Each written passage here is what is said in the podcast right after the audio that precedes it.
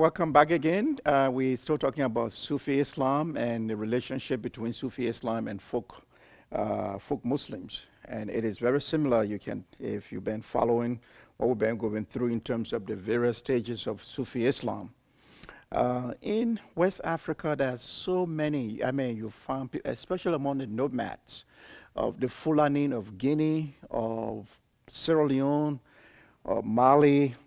Uh, these, you have a lot of Sufi Muslims among these people who travel along with their cattle, uh, be it sheep, goats, cow, camels, and uh, they really enjoy things like this in terms of spreading uh, the Sufi order.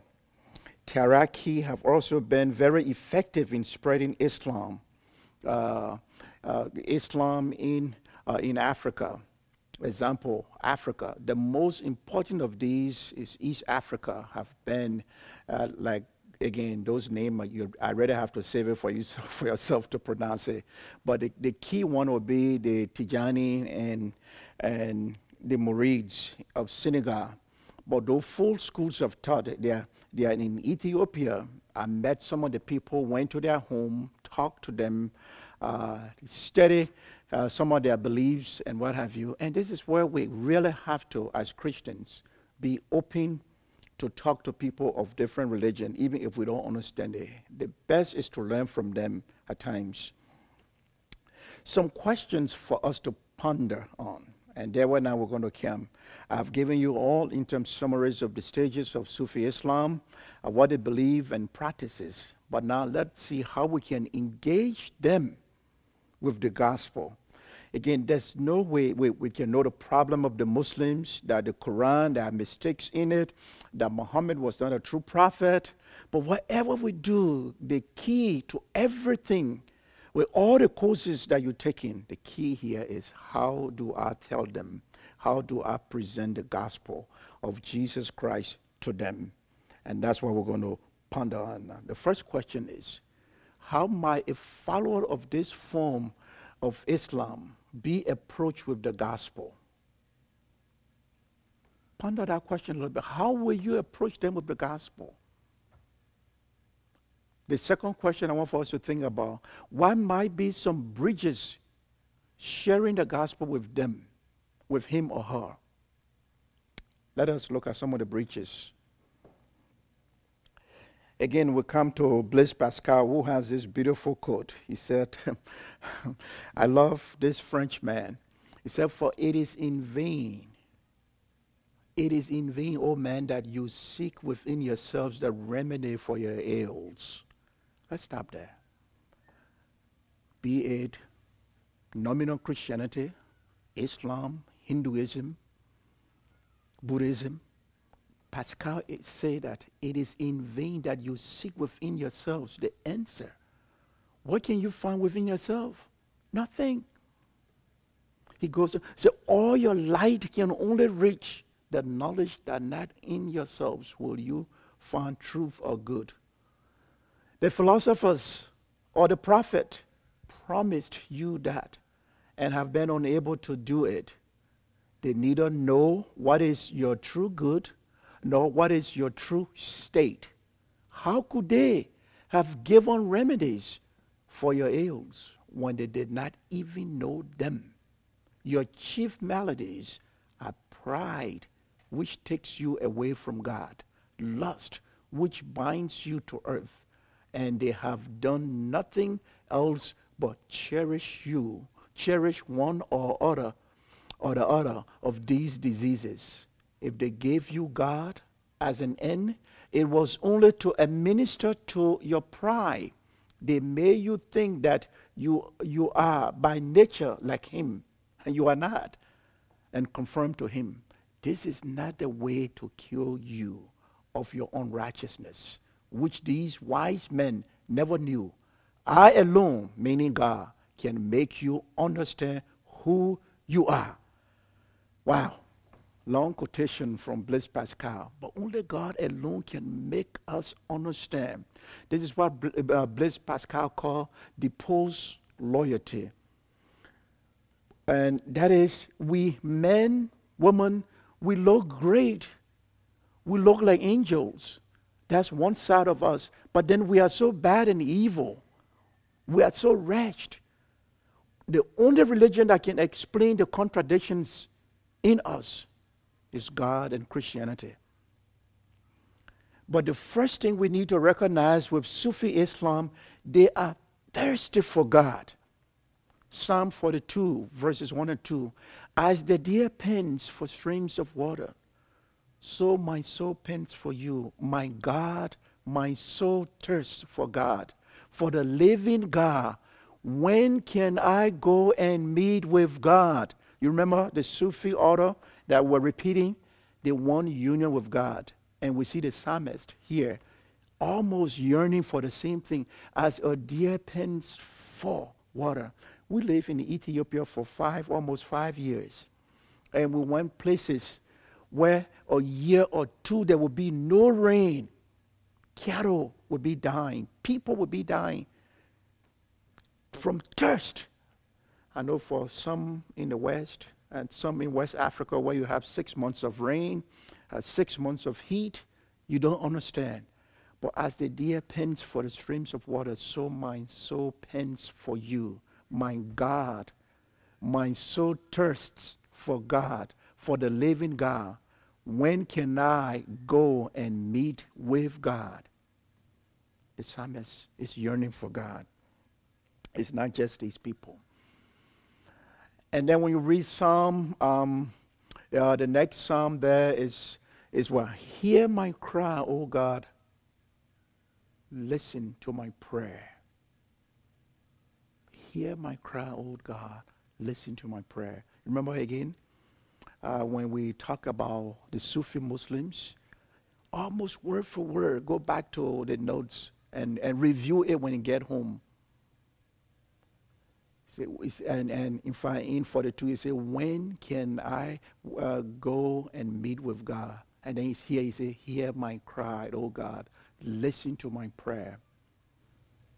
Psalm 82, and he said, how lovely is your dwelling place, Lord Almighty.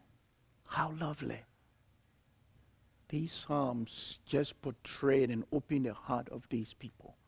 And so we take these Psalms, I mean, there are so many Psalms. Just read the book of Psalm, and you will find almost uh, the, the psalmist just yearning for God. Psalm 5, in the morning would I get up and praise you. Uh, Psalm 32, David talking about the man who God forgave. Psalm 51, David said, Renew within me a clean heart and restore a right spirit within me. You could go from Psalm 95 or Psalm 27, Psalm 90, Psalm 91, 92, 93. You can use all of that with your fellow Sufi uh, Muslims. Let us look at some of the things that we can use as building bridges. The thirst for God. We just saw that. They are thirsty for God. They hunger for God. And so, yes, take the manual with them, the Bible, and share scripture with them. One, they view that God, that is Allah, is above all and totally in control of creation. What an opening. What an opening. View that God or Allah is above all and totally in control of all creation. We read Isaiah, uh, um, Isaiah chapter 6, where the prophet sits in the temple during the year when Uzziah died, he said, I lifted up my head and saw the Lord sitting on his throne. What a picture that he is in control. Isaiah 40, 41 10 he talked about protecting us with his power and righteous right hand. Redemption. You remember Daniel chapter 3, the three Hebrews boy? Uh, looking at the king of the world, then uh, Nebuchadnezzar, they said that, Here, O king, or king, live forever. Uh, we are not afraid of you.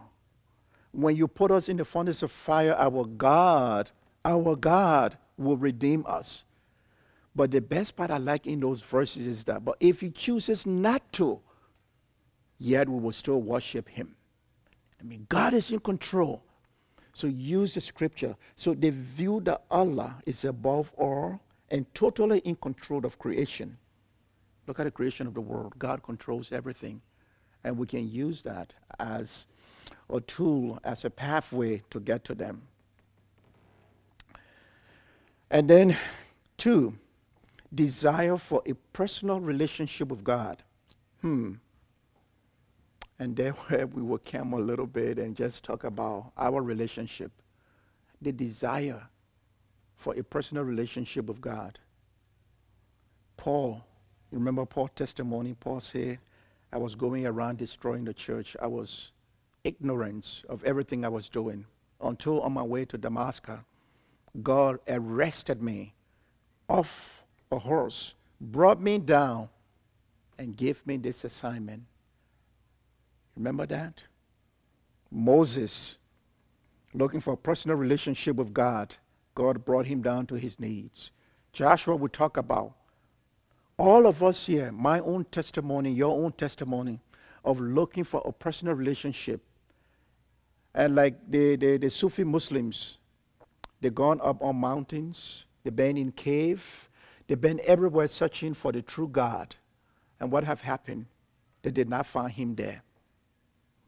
They gun or use voodoo, whatever you call it, juju, whatever you call it, uh, in terms of folk Muslims, searching for a personal relationship with God. Western culture today, they're searching everywhere for a personal relationship with God, be it America, Europe, Western Europe, everywhere, the Middle East, people are searching for God. You remember when we talk about in folk Islam, dreams. Young men go to bed, young women go to bed, they're having dreams about Jesus. But again, we said that we have to put that in the context of Scripture, looking for fellowship and relationship with God. There are young girls, young women in America today who are so lonely. They have no friends. Uh, I mean, they are going from place to place, uh, going to psychiatrists to tell them what's wrong with them. And what wrong is that they don't have a personal relationship with Christ. They, uh, I, I, told you about this, this uh, one of the church fathers that I really admire, Polycarp, uh, that he had this relationship with Christ and it was so strong he was willing to give his life. There's a, a young, uh, young man by the name of Mark Gabriel. Mark Gabriel was a Muslim uh, in Egypt, uh, PhD Islamic history. Mark Gabriel was teaching Islamic history at Al Azhar uh, uh, University, the equivalent to Yale and Princeton here, one of the oldest Muslim university in the world. Mark Gabriel, in fact, you can get his book on Islam and terrorism, or Jesus and Muhammad. He wrote those two books. But while uh, Gabriel is teaching right in the class and he's reading the Quran to do his teaching, he was arrested. I use the word arrested by God. And Gabriel's life changed completely. For one year, he stopped going to the mosque. He was an imam. He stopped going to the mosque. And then when he finally made a decision to become a Christian, when he told his father, the father took his gun, but the gun had no shell in it. He was arrested by the Egyptian government, put in jail, put in a barrel. And they put rats in a barrel. Mark Gabriel said the rats were in the barrel with water in there. The rats were more friendlier to me than my fellow Egyptian. Relationship with Christ. Today, Mark Gabriel lives in the United States where he's sharing the gospel or relationship. And then number three, reduce emphasis on the value of outward ritual and form. That is when you meet your Sufi Muslim, forget about the outward purity. And this is where we go back again to Hebrews. You know how many times we have quoted Hebrews? It's a book you need to memorize, you need to know over and over because these are people who were Christians, but because of the suffering and everything that they were doing, And then they were now willing to walk back and forget about Christ. And so the author of the Hebrews write to them to tell them, don't go back. Why would you want to go back to washing of hands, to washing of feet, to making animal sacrifices? Christ is greater than Abraham. Christ is greater than the Levitical priests. Christ is better than everything you have experienced before. And then Christ's sacrifice is enough. That's the end of it. And so this is where now, when we engage our Sufi friend uh, Sufi Muslim, is that we reduce the emphasis on the value of outward ritual and forms to inner. And this is why uh, um, God said, or Paul talking to the Israelites, that you have to be circumcised in the heart. It is not just the physical body, but the heart has to be circumcised. Ezekiel said, I pray that you will give them a heart of flesh and take away the heart of stone. So, this is what we need to come to as we talk to these people. Oh, yes, you want to be one with God. You don't have to go in the cave. Yes, if the meditation is to the real God, and once you accept Christ, you still want to meditate, great. You want to memorize the Bible, great. But all these rituals that you're going through will neither bring you profit or anything that God, there's nothing you can do for God to love you more because He already loves you. And that's what we need to explain to our friend, uh, the Sufi Muslims.